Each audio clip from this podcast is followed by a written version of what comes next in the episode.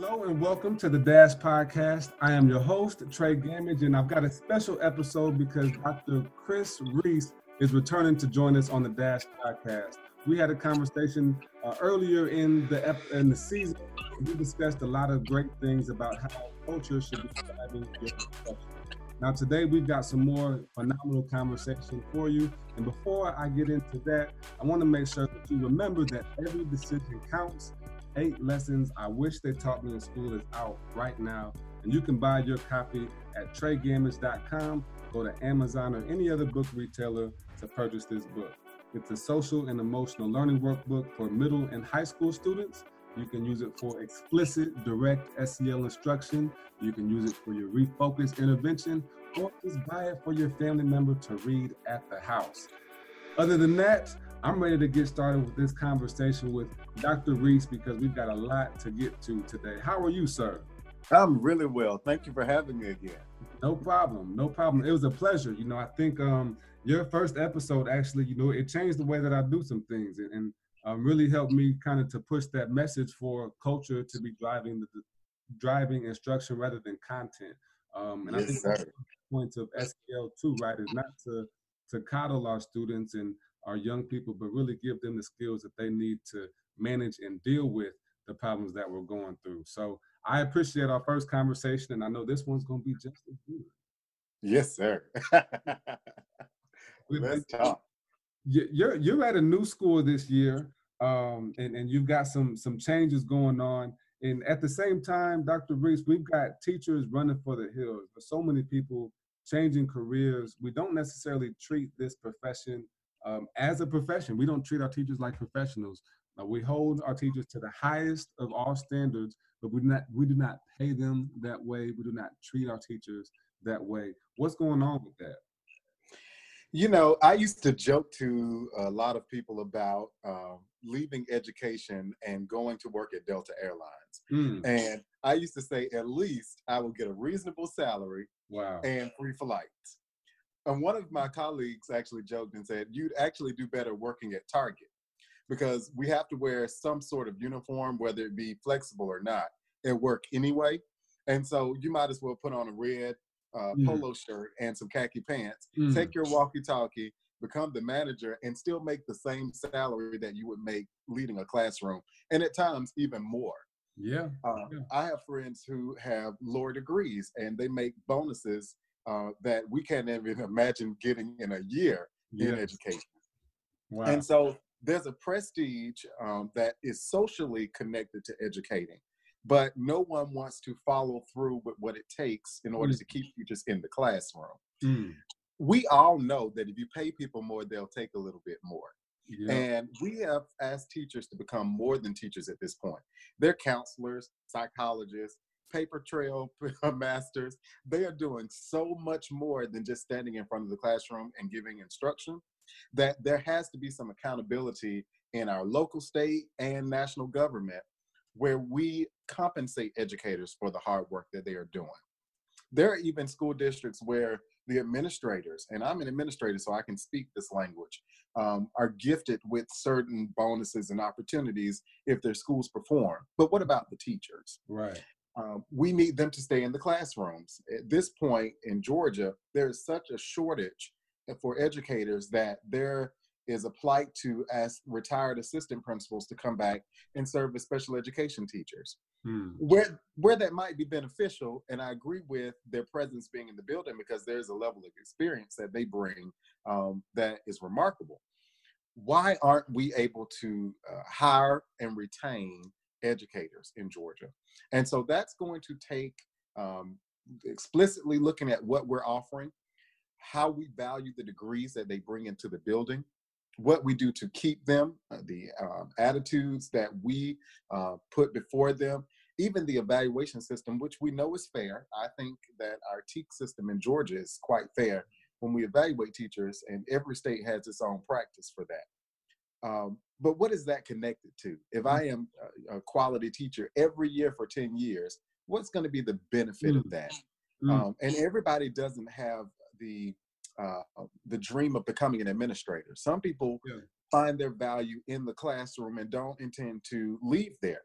And it should be just as profitable to continue teaching as it is to progress up the career ladder in education. And so um, it's something that we need to consider.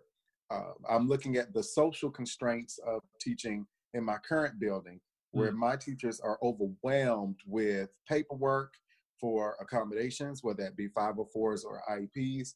And there are almost meetings, because we're such a small staff and in a connected magnet school program, that they could meet every single day after school. Mm. Where is the room for tutoring students who are struggling, or having the opportunity to make it home yeah. uh, due to daylight savings time to the park before they go to bed, to spend time with family, or even have dinner with family without yeah. having to worry about uh, what paperwork is due and I must grade this because people are waiting on the grade to pop up. There's no flexibility in that. And here is the problem I have with it. In college classrooms, that model exists already. I have been teaching as an adjunct at West Georgia for four years now, and not one time have I had to go to consistent meeting structures. I think I've been to three meetings in the four years. Yeah. There's no um, consistent paperwork being due throughout the semester. If there's an accommodation that must be followed, it's provided to me in the beginning of the semester. I sign for it, I read it, I implement it, and we're done. Mm-hmm. I am able to teach, create my syllabus, decide what my students need to learn, how they've mastered the information when they leave. And if that works for college classrooms, and the goal of K twelve is to align students for preparation for both college and career life, then it shouldn't be difficult to revise all of the expectations that we have, that we place on teachers, that is overwhelming them. Yeah. But I believe it's connected, honestly, to assessments. State assessments and testing has caused us to go haywire in, in, in our governmental system. And it's causing the school districts to have to meet those expectations. And that pressure is not sitting at the top of those organizations. It's falling down into the classrooms. And now teachers are saying, hey, I, I can't deal with this. I can go make the same salary somewhere else. It's unfortunate.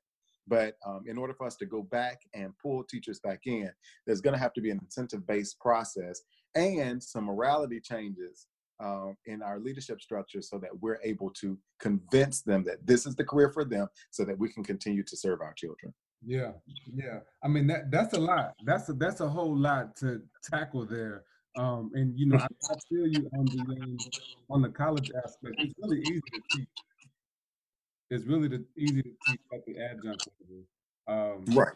Like you said, I, I haven't, I taught my first semester of Comm one oh one. Like you said, they they wanted one assessment from me. You know, they wanted one recap of, of one speech that they did. You know, I had a few little structures, but got to create all that of myself. Where, where do you think, like, what age age should that start? Should it be high school, middle school, elementary? Like, at what point can you trust teachers um, in the K twelve level to be able to facilitate their curriculum or those standards on their own? Definitely high school, but I think there should be an intentional plan and structure built from elementary school all the way up, so that we're not just throwing uh, a, a dodgeball at no one. No one's there to play the game with us. Right. Um, that's unfair to the teachers who are teaching and the students who are learning. Um, I was talking to someone the other day, Doctor Angela Woods, and I mentioned to her that I am bothered by the fact that middle schools don't technically mirror high schools. Hmm. There are some middle schools who are still walking students in line. Elementary school, great. You're walking in line. You're teaching them structure, order, organization, behaving well. You're putting all of those pieces together. Wonderful. Yeah. So now we ask, why is ninth grade such a transition year? And you'll see all of these school districts throw all of this money and resource um, toward ninth grade programs, even creating ninth grade academies to see can they aid students in the transition to high school. Well, the problem is you left eighth grade in line. And so if you left eighth grade in line and the bell rings the first day of high school, you don't know how to get to class on your own within seven minutes. If your all of your classes were next door to each other in eighth grade, you don't know how to walk to the other building mm-hmm. and go straight to class, or get to your locker in time in order to make sure you have time to go to the restroom and go to class. That's a lot of transition and change for a child. Absolutely. It's necessary, but we can solve that by making sure that each and every level models the intention in which we want students to go toward. Mm-hmm. So if that be the case, if high school is our area before we take them to college, then high school classrooms in some way, particularly in the way we deliver curriculum, should m- mirror what we're doing in college classrooms. Absolutely. And, and that makes a lot of sense. I think the other benefit or, or other point that you, you brought up in um, your opening statement, if you will, is that what's, what's the benefit of being a quality teacher? Why, mm-hmm. why should I go home and grade these papers? Why should mm-hmm. I submit my lesson plans? Why, why should I be on this committee? Why should I join this team? Why should I follow this rubric? I'm not being incentivized for any of it. I have mm-hmm. an expectation from A to Z, and my pay stops at B. Why, why would I keep doing the rest of these expectations if I'm not, if there's no um, explicit reward or even implicit reward for following through? Right. And, you know, the funny thing is there may be places, uh, particularly charter schools, where they have incentive-based programs, yeah. but we know that there is no program that exists that fully gives teachers exactly what they deserve based on their performance and the hard work they do. And I also want to bring up one major point about that, too, because I want to make sure I cover all sides of that conversation. This is another thing I always say, and I mean, this blew my mind when I said it to myself, but when I say it out loud, I, I feel some confidence in it. There are teachers who are gifted to teach students who struggle. Yes. They may never have the highest scores in their building. Absolutely. Never. Wow. There are teachers who, I'm going to just say it explicitly, suck. They don't have any strategies. They don't have any plan, any intention to do well. And they're given students who perform well or test well, and they may have the highest scores in the building every single year. So you can't base the incentive based on how my students perform, because if I've agreed to teach the students that nobody else will teach, I'll never show you mm. on paper that they're the highest students in the mm. building, but I can show you that they're they're beating their own record, that they are increasing their own strategies, that they're using their own ability to grow within their own selves, them on, their own selves. So you may see one child come in reading on a third grade level, and this is sixth grade, but if I can get this child to read on a fourth grade level, that's progression. Mm-hmm. But why should that teacher be excluded from incentive-based opportunities mm-hmm. because that child is not reading on a seventh grade level? Wow. And that kind of, I think that translates across um, tiers, if you will. Same for that, that gets into the barrier to entry conversation. You know, if I, I'm teaching in an area that I love and, and I really want to work with these kids, um, but I'm not able to, I'm not able to ac- receive the same awards or recognition because there's too many barriers, there's too many hurdles. If I need eighty percent um, efficiency, and my class is at thirty-five percent right now, is that is that really going to happen? You know, it's right. a versus achievement question. What do you, I think that's a good segue to ask, what what do you think are some of the misconceptions for um, teachers and, and parents when it comes to success in schools and how we're working towards that? You know, I had a parent tell me uh, that we were no longer competing because we were no longer the number nineteen school. We were number sixteen at that time. We were no longer the number sixteen school in the nation mm. for one of the polls that we existed on. You all regressed, and so you all are not working hard. What are you going to do about that? I mean, that was a boiling question. I cannot tell you how far that got under my skin. Because who's to say we're no longer number sixteen because another school decided to compete with us? Right. Everybody wants to be somewhere in the number.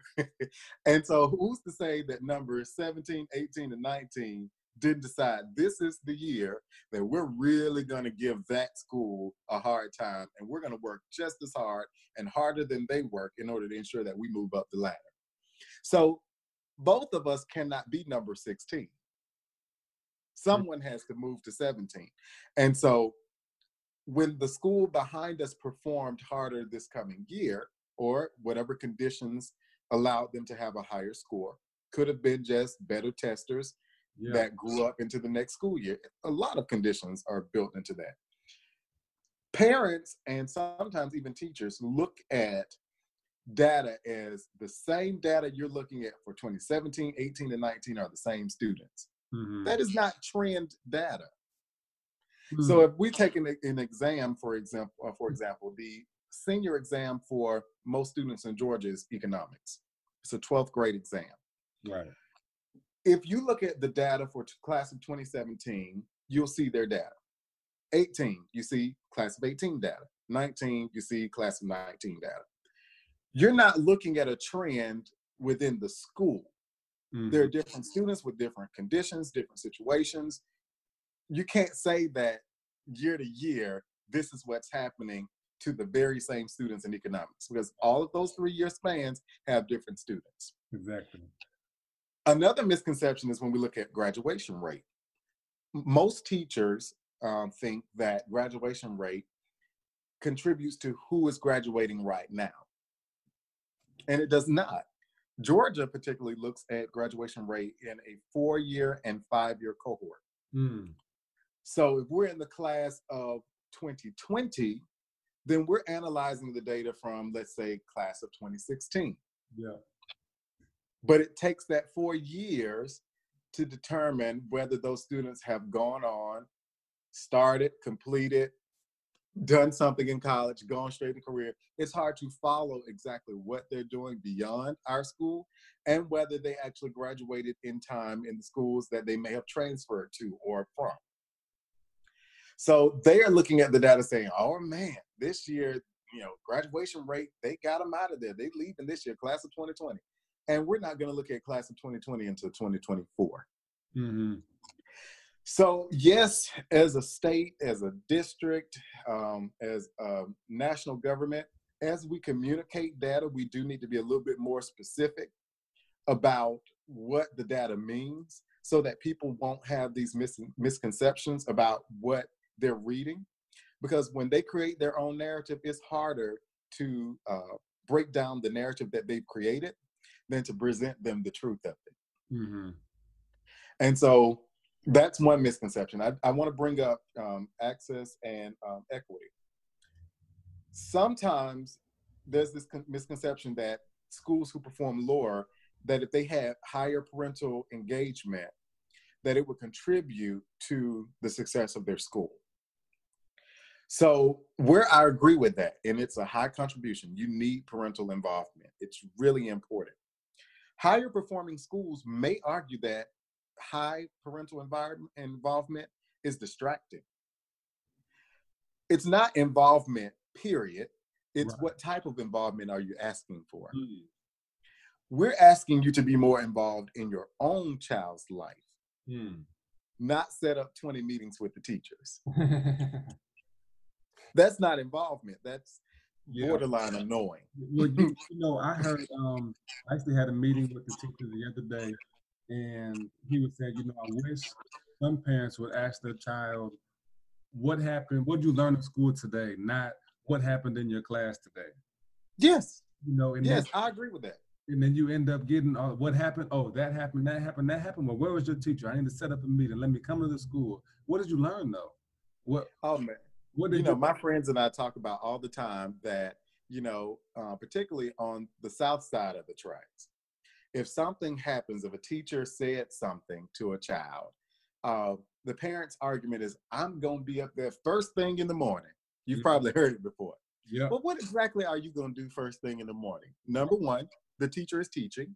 Yeah. And do you really expect me to remove the teacher mm-hmm. from twenty-seven other kids so that we could talk about the fact that your child was offended because there was a zero put in the grade book because your child did not turn mm-hmm. in their homework? Mm. Mm. And that's, that's the, I, and, and we're, we're going to get off on a tangent, but I want to stay on our access and equity because, because you're, you're absolutely right. And that there's a change too. And that that's when the parent involvement becomes more of a distraction when you're, if, if I do oblige to your concern and I remove my student from class or remove that teacher from class, how long is that meeting going to be? Is that forty-five mm-hmm. minutes without instruction? Is, is that, We're, we're taking, our parents may be taking the side of their kids too much, not trusting um, what's happening in the classroom. And I think, like you said, that goes along with the access and equity um, the the education level or the um, the career path or whatever, you know, what factors from these parents are impacting the kids in class and that access and equity. You know, I think that determines what your engagement with your parents should look like. If I've got parents that are mature enough to, to come in and really support the school, support my reading coach, support us when we're, we're testing, that's great involvement. But if I've got parents that are only coming to school to complain or tell me what you don't like, then that, now it's a distraction. And, and I'm having to be forced to put out these fires instead of look at ways that we can continue to improve on our access, our equity, and bridge some of these gaps in growth for our students. Absolutely. And you mentioned, you know, kind of staying on the, the access and equity argument too. I want to make sure I mention that as I do job interviews uh, for teachers year by year, there are teachers who leave college with a list of schools that they're only interested in. Mm. And they have no intention of applying or being accepted to one of the schools that they would consider bad. Just going to say it. We had a student teacher once who was serving in my ninety-nine percent African-American school, who was assigned to be there, but had no intention of applying there or any schools on that side of town. Mm-hmm. What he learned was that our students aren't as bad as he had assumed, and that our teachers were teaching. So one, one misconception is that there is lesser teaching going on Um, in schools that I served, such as this one with ninety-nine percent African-American students and a ninety percent African-American staff, that there was a lack of teaching occurring. And that was never the case. Mm-hmm. I see more teaching there at times than I've seen in other schools who are uh, considered to be high-performing. Right. But that doesn't take away from the fact that the teachers in high-performing schools are working hard as well, right, because there's a different type of work that occurs there. They're independent. However, right. What's that again? They're independent of each other. You know, they're, they're independent of each other. Correct, correct. And so my thoughts are that as we look at what schools need and what they're doing, you can't compare them at all. The equity piece is a concerning to me when it's um, when it's institutionalized. If you know a school has a problem with heat and air, then address that. Yeah. Because in some schools, you know, the parents just aren't playing that. Yeah. That shouldn't even be a conversation. Every single school should be filled with heating and air without a problem. Yeah. Um, I noticed that there are schools who are higher performing in some areas of Georgia where um, they are fully equipped, and if they find themselves at capacity, then the, the plan to put them on the next F L O S budget to build them a new facility or expand their campus is almost almost automatic. Mm-hmm. But I've seen schools where, you know, there's a high population of uh, Latino students um, where trailers are added, but there's no real plan to expand their campus or rebuild them a new facility. That's the equity piece and access to quality resources that I'm concerned about. Mm-hmm. Now, in my district particularly, whatever's available to one school is often available to all of the schools. However, if you do not know exactly what to ask for, you won't get it. Yeah, yeah, that's, that's that, and that's a big problem. That's a big problem, because if you look at a, a, a rural, just take, I, you, I know you're in um, a bigger city like Atlanta, but when I look here in a rural community like I have in, in here in South Carolina, we have some of the very, very same issues. I think South Carolina, there's a dramatic teacher shortage, I think of over sixty thousand teachers. And mm-hmm. we have, so charter schools, I heard somebody say, charter schools wouldn't exist if everything in public schools were going right. But then you you start a new school, or even if you're at a failing school, I mean, sometimes you don't know what you don't know. And I don't, if I don't know the question to ask, how are my resources helping me um, to be guided in the right direction? Now, I know mm-hmm. that you recently had a transition from, um, you know, a, a lower performing school, or, you know, a school on the south, on the other side of the tracks. And and now you're at a school that's, that's more a more prodigious magnet school of the arts. How have you seen some of the problems of access and equity translate over between um, those two demographics? So um, the school that I previously served had an intentional leader. She was very, very um, knowledgeable about what was available to students, and she would capitalize on that. Here lies the comparison as well, though. The school I served was a Title One school. Mm-hmm. So there were already certain advantages that came with uh, having the amount of students that we had, servicing students who uh, had some sort of accommodation um, in any way. It was easier to look at what we needed and ask for what we wanted. Mm-hmm. However, um, and because we, you know, did well in athletics and we uh, performed as well as we could academically, there were some perks that came with that. Yeah. However, the school that I'm currently serving in is in an older building and it needs more, but the parent community and the teacher community doesn't see it as pressing as the students needed at the previous school. Interesting. So their focus is more so on that in which you can see, because it's a performing arts school, parents are really into Um, the performances. They really like the fact that there is always something going on and that there's you know, ticket sales that get sold out. They're into that part. Mm-hmm. But the facility in itself doesn't necessarily feed to the programmatic needs that we have. Mm. So what it, what ends up being the problem, though, is that we'll have them complain about the facility, but everyone knows that it's only going to be a temporary argument. Right. At some point, there will be something else that occurs that will either be good or questionable that will take their attention off of the task at hand. Mm-hmm. So, and I'm saying this as safely as possible, but I'm, mm-hmm. I'm getting to a point where I'm just saying it now.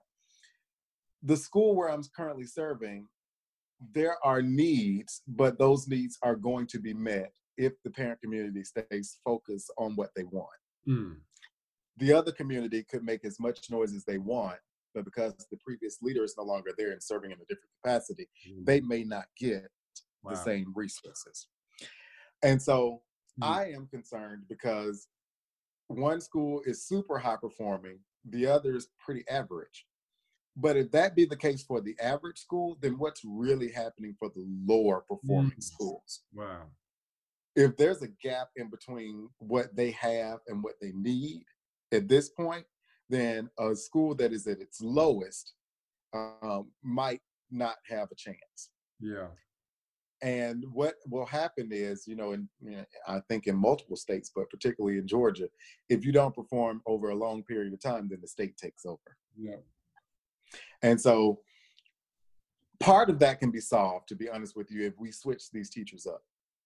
Um, we have teachers that will stay in the same building for fifteen, eighteen, twenty years. Mm-hmm. And so if it is proven, it has been proven that you are a quality teacher and that you have something to offer, your pedagogical skill is superior, then why not go to the lowest school in the district and do the same thing that you're doing at the higher performing school? Yeah. But if no one requires you to do that, if that's not a part of the process from the beginning, then you're not going to sign up for that, because I have teachers who just swear that, you know, the South Side is so challenging. And, you know, you and I know that on the other side of the tracks, the students, you know, as long as you have snacks, that's all they really want from you. that's they want your snacks. That's the um, I, I used to keep a bottle of cologne in my desk, and one of my students decided he just wanted to smell good all of a sudden. And I had to explain to him that, you know, cologne don't go with must. Now you got to, you know, balance that out. but, um, you know, that, you know, the relational needs that they had are just different. Yeah. And, you know, they're great kids too. They're just a different type of kid. Yeah. You know, I think um, I, when I was speaking with Ryan Clark, it was, it was, he was on episode one hundred. He made a great point. Um, after teaching in North Carolina and also in Harlem, you know, it's, it's almost, we almost have the same issues across the tracks, but the, the one side is overexposed and one side is underexposed. And I guess it, it, it might be even, you know, a, a bigger picture here, but when you think about like which side of the tracks you're on, you're, you're absolutely right. And we were talking before we got on, like with S E L, social emotional learning, we can look at that as coddling our young people, um, particularly in more Black and brown communities. but but you can't see it that way, because those kids that aren't getting some of those life skills, or, or they might not be getting read to at school or at home. They, they've got to learn how to to make mistakes in a different way, or deal with with coping. You know, they have to cope with somebody looking at it. I don't know. I can't tell you how many times I've had conversations with fourth and fifth graders getting mad at each other because somebody turned their neck at them or rolled their eyes at them. You have to be able to sit down with that student first and say, hey, like, where did you learn this? Like, what, what, how did you feel that someone did that to you? It's much more conversational and relational. Like you said, I, I've got to, at these lower performing schools, or, or I don't want to say lower performing, but with black and, and brown students, I've got to connect much more on that cultural piece before I'm going to be willing to learn from you. Um, the, and, and I'm just going to say this, because the other day I was covering a class, a sixth grade class, actually, because I had a parent that complained and the teacher had to go um, into that meeting. So I was with these sixth graders, did not have any plans with them, um, but they were focused on a lesson of respect. And one kid just started tapping on his water bottle, and um, and he started making it beep. And I was like, well, instead of just asking you guys to turn and talk and, and regurgitate what you talked about, about respect, let's make a rap song. So I just started rhyming and dancing a little bit and made it more of a call and response. So I'd say a couple of bars and then I'd pass it to a student. One of them were bold enough to, to attempt. I was like, no, pass it back. But we had so much fun bouncing back and forth on respect. And, and that, that got them, now they're ready to learn. Now the next thing that I'm trying to teach them, they're ready to be engaged in it, because now they're excited about what they're about to do. At a on the other side of the tracks, or a higher performing school, some of those kids are coming in ready to learn and understand the value of um, their education, because they're at a magnet school. They're focused on these things, and that's just not the same case on both sides of the track, as you say. Right. And you know what? The funny thing is, you brought up an excellent point. Um, as you look at the social emotional learning techniques that classrooms have and that they're continually implementing.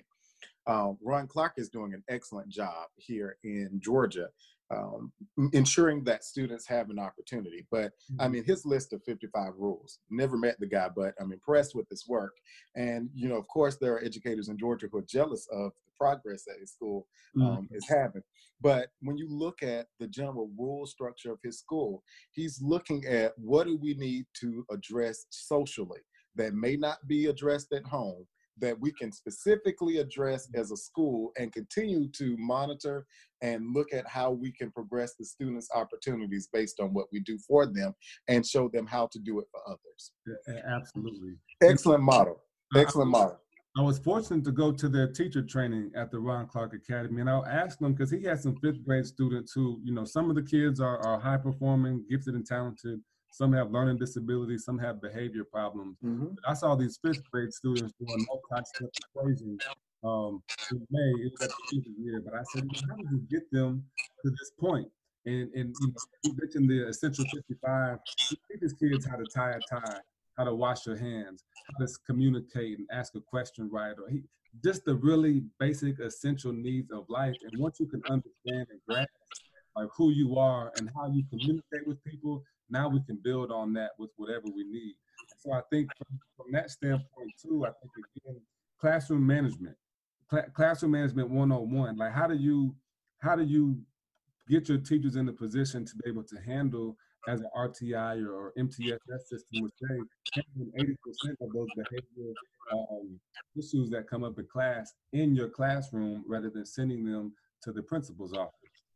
Absolutely. So I have uh, two videos that I often share with others, and I encourage everybody out there to check them out.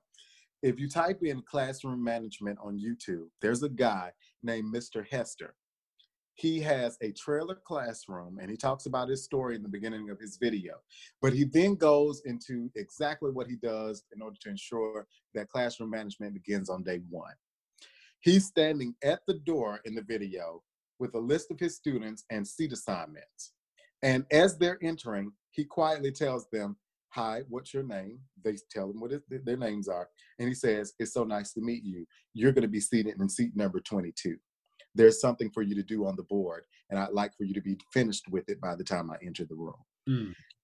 The next thing he does, as they're working, and he has a timer on the board to let them know, at the end of an assignment, he tells them, that I'm going to count to three. And on three, I want you to hold the two sheets of paper up in the air and pull the staple apart, mm-hmm. place the second sheet on your desk, and pass off the first sheet to the person behind you.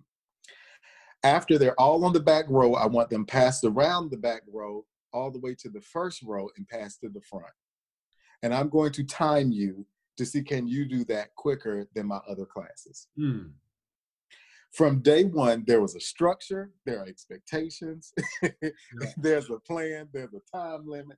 And so if he does this every single day, part of the reason um, teachers get stuck with, you know, these behaviors are existing is because there's no plan to work around it. Mm-hmm. If your students are routing when they enter the classroom, then having a bell ringer up on the board can be a start to controlling those behaviors. Yeah. When I was teaching, my kids used to tell each other, bell rung, bell ringer.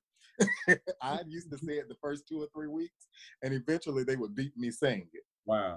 And that was the understanding that I don't want you standing up and walking around and talking. I want you to do the bell ringer. Let's get started. So when I come in, I'm coming in starting the class. I'm not coming in reminding you about the bell ringer. Mm-hmm. So if you explicitly outline what those expectations are and consistently enforce them, you will start to do what I enjoy seeing in every classroom. Students enforcing and policing each other. Yeah.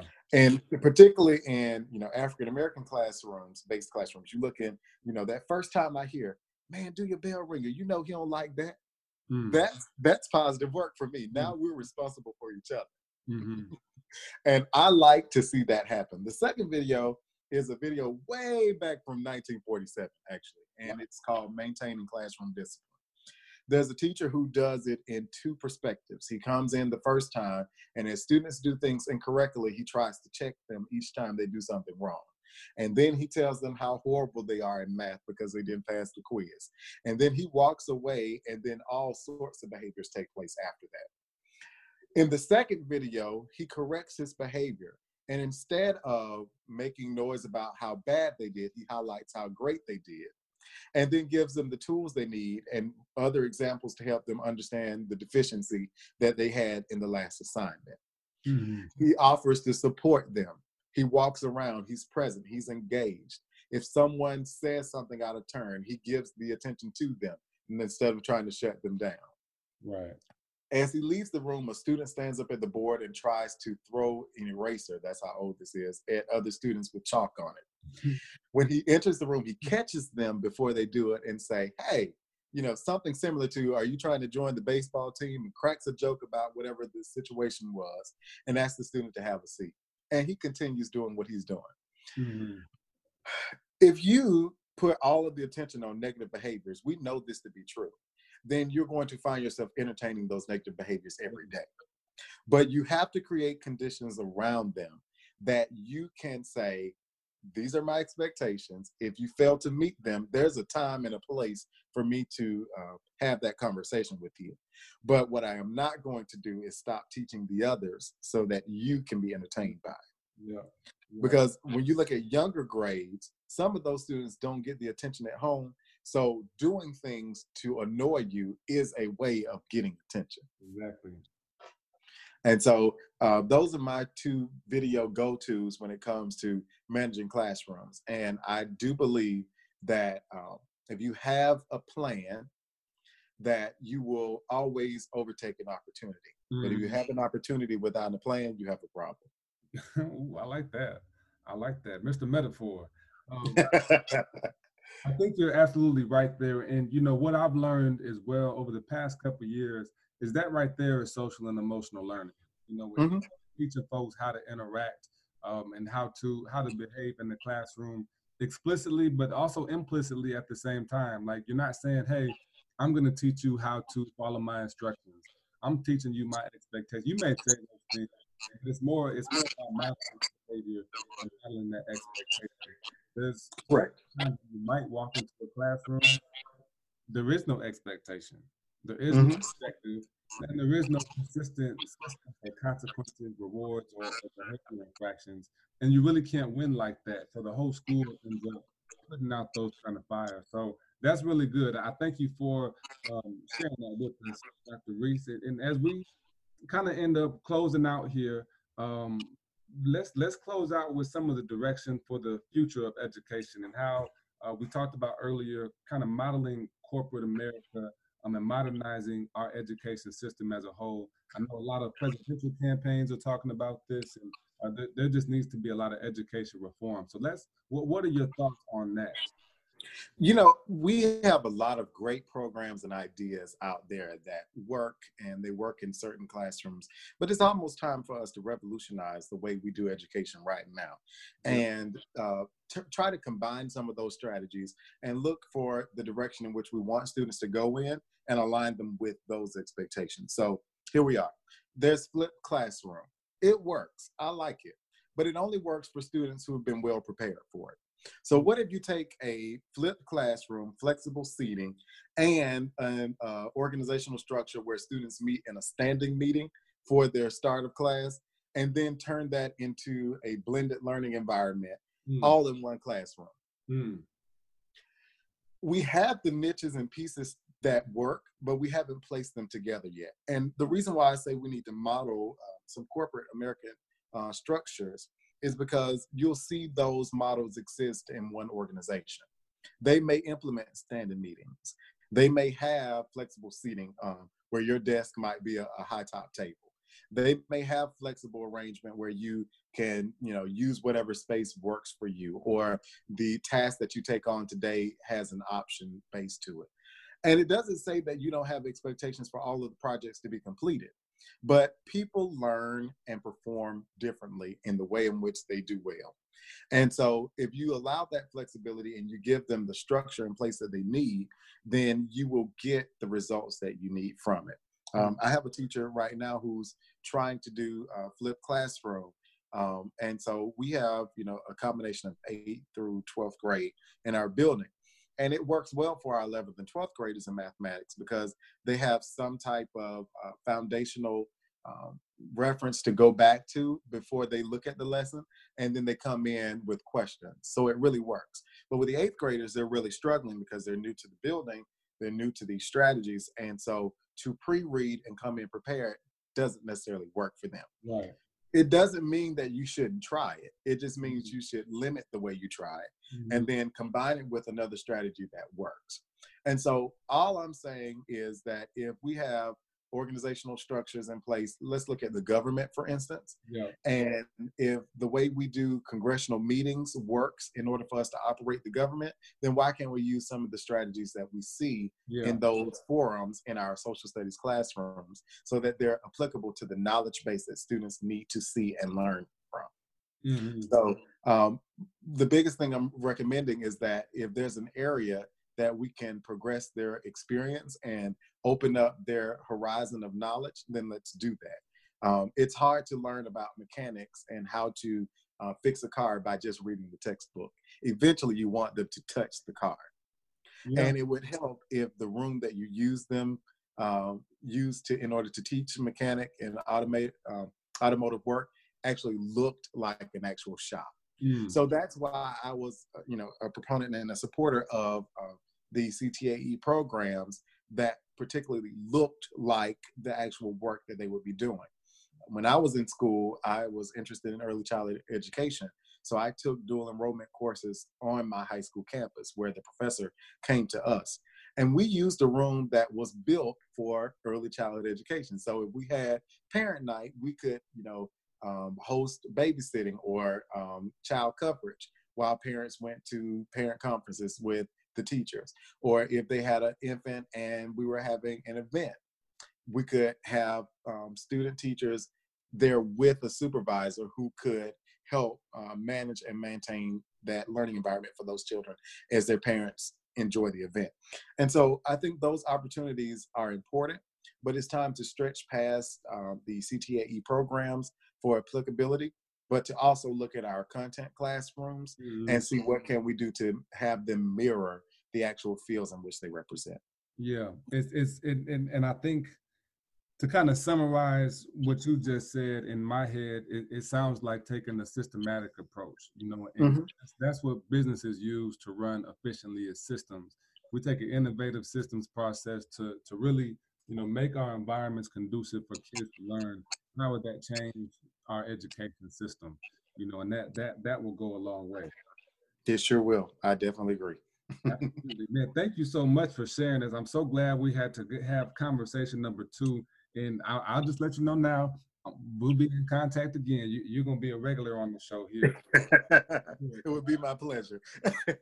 I love your perspective and in, in the thoughtfulness that you put behind teaching. And, and you, you, you are, you're clearly a born educator, but you're, it's not just in talent, but in skill. You do the work as well. And I really appreciate that about you. Thank you so much. I appreciate you for your passion and hard work that you're doing and every contribution that you're making toward our children getting better opportunities and having a solid future. Thank you, sir. Thank you, sir. It's it's important for um, people to hear Black men having these conversations about education. Is there is there anything else that you want to say to, to leave with our listeners right now before we go? Only thing I'm going to recommend is that you all follow me on Twitter.